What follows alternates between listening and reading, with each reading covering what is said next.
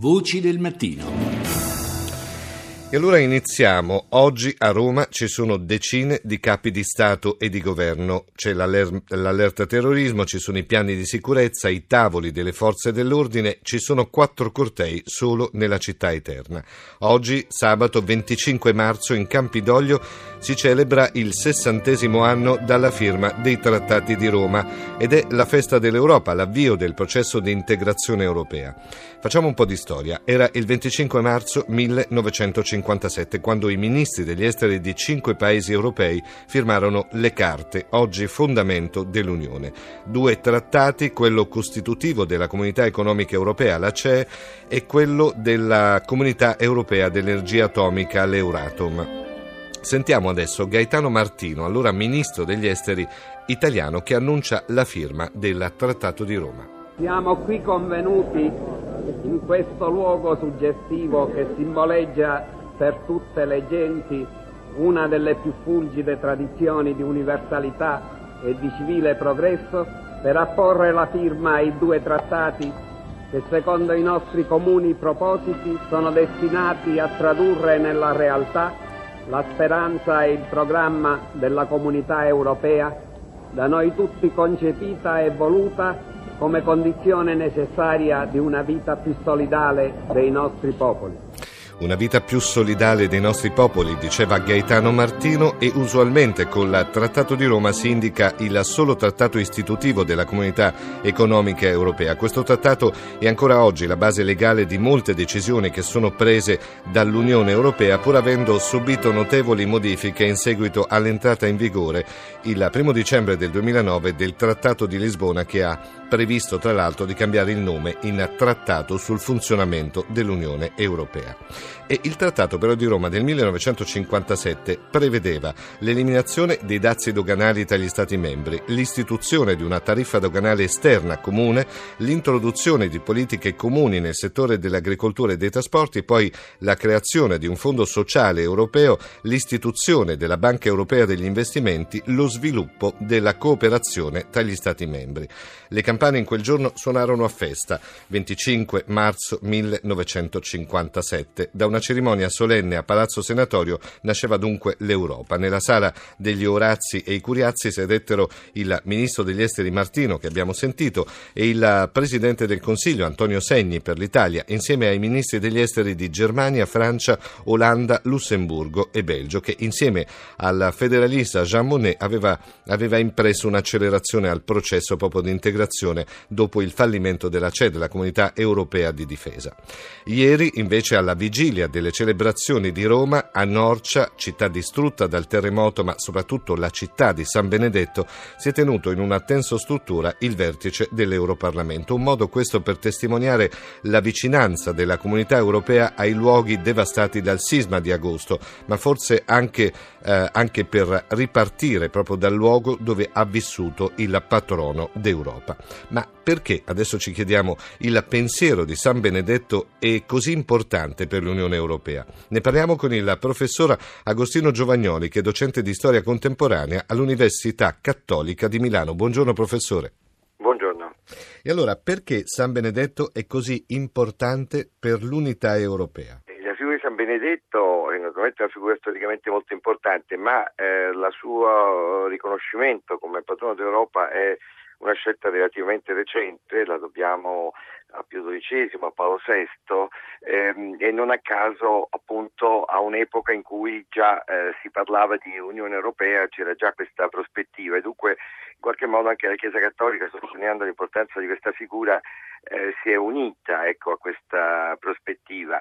Eh, che San Benedetto sia stato importante per la storia d'Europa è fuori discussione il suo pensiero, ma direi anche forse di più la sua opera eh, cioè l'opera di aver fondato ehm, la tradizione monastica occidentale, cioè in altre parole la rete dei monasteri benedettini che si è sviluppata in Europa in un'epoca difficile per l'Europa, cioè quella della transizione dalla civiltà classica dell'impero romano a un nuovo assetto che è legato a quelle che un po' impropriamente chiamiamo le invasioni barbariche. Ecco, sì. in questo contesto difficile di transizione di Buonasera Benettini hanno rappresentato un, un riferimento importante. Ieri eh, nella città di San Benedetto a Norcia il vertice dell'Europarlamento, in un momento di difficoltà, anche se vogliamo, dell'Europa unita, è quasi come tornare sui luoghi di San Benedetto a fidarsi un po' a San Benedetto. Sembra, anche questa la scelta di fare l'Eurovertice proprio a Norcia. Sì, certamente, c'è questo significato forte e che tra l'altro mi sembra particolarmente opportuno perché quando si parla di Europa è molto importante tenere conto dei tempi lunghi, delle prospettive storiche di fondo, cioè l'unità europea soffre naturalmente delle difficoltà contingenti eh, di ogni costruzione economica o politico-istituzionale ma eh, in realtà ha delle fondamenta molto solide proprio perché è, è la storia stessa dei paesi europei a spingere eh, nella direzione di una convergenza di un'unità. In questo senso privilegiare l'aspetto religioso ma anche l'aspetto storico insieme credo che sia quanto mai opportuno proprio per eh, dire, non perdere la, la prospettiva, le, le, misure, insomma, non eh, affondare davanti a difficoltà che possono esserci naturalmente anche gravi, ma che tutto sommato diventano più relative se le si guarda in un ampio orizzonte storico. L'unità europea è molto importante anche perché ha garantito, diciamo, e garantisce la pace in un continente come l'Europa che per centinaia di anni si è scontrata su situazioni. Questa unità europea ci permette oggi di vivere in una serenità, se vogliamo, eh, e lontani dalle guerre all'interno del continente europeo. Assolutamente sì, e basterebbe solo questo per dire che la costruzione europea è stato uno straordinario successo perché un, paese, un continente attraversato per millenni da guerre terribili, insanguinato da, da tanti morti violente, è diventato improvvisamente, diciamo così, un continente di pace. Da più di 70 anni ormai eh, la, la, guerra non è più su questo continente, eh, almeno nella parte occidentale che, che, è unita da più tempo.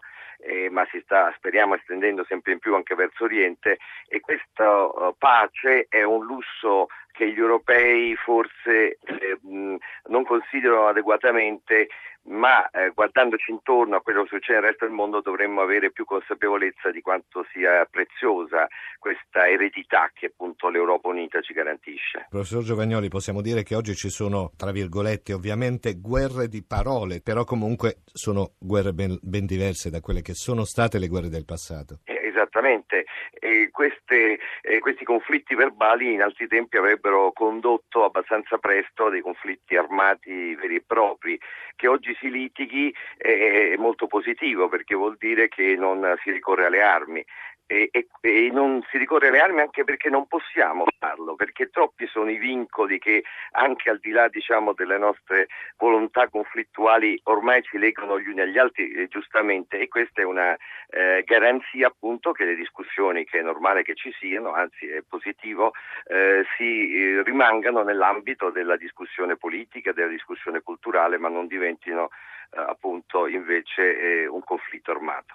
Ecco perché sono importanti queste celebrazioni di oggi che ricordano quel 25 marzo del 1957 quando i ministri degli esteri di cinque paesi europei firmarono le carte che oggi sono a fondamento dell'Unione Europea e da qua è partita poi quella che oggi sicuramente è una realtà complessa perché insomma siamo tanti e sono teste diverse che a volte ragionano ed economie diverse, però è importante proprio l'unità europea per questa pace che ci ha garantito. Assolutamente Pace naturalmente è la cosa più importante, ma non la Pace sola. Pace e anche libertà di movimento. Eh, libertà di movimento, no, esattamente. Pensiamo anche il ruolo dell'Europa quale capofila dei diritti umani in tutto il mondo, ah, certo, certo. Eh, un continente esente dalla pena di morte, insomma eh, ci sono dire, una serie di ricadute positive che diamo per scontato, ma che sono invece assolutamente intrinseche a questa costruzione che, diciamo la verità, è stata fatta anche un po' malgrado gli europei. Voglio dire, l'euroscetticismo non è una scoperta recente, ha sempre accompagnato la costruzione dell'Europa che è stata voluta, si può dire, credo, da menti lungimiranti, a volte scontrandosi anche con opinioni pubbliche riottose, ma i risultati sono evidenti, un'Europa 28, anche se si litiga, non è poco. E allora io ringrazio a questo punto il professor Agostino Giovagnoli, ricordiamo docente di storia contemporanea all'Università Cattolica di Milano. Milano. Professore, grazie ancora, buona giornata. Grazie a voi.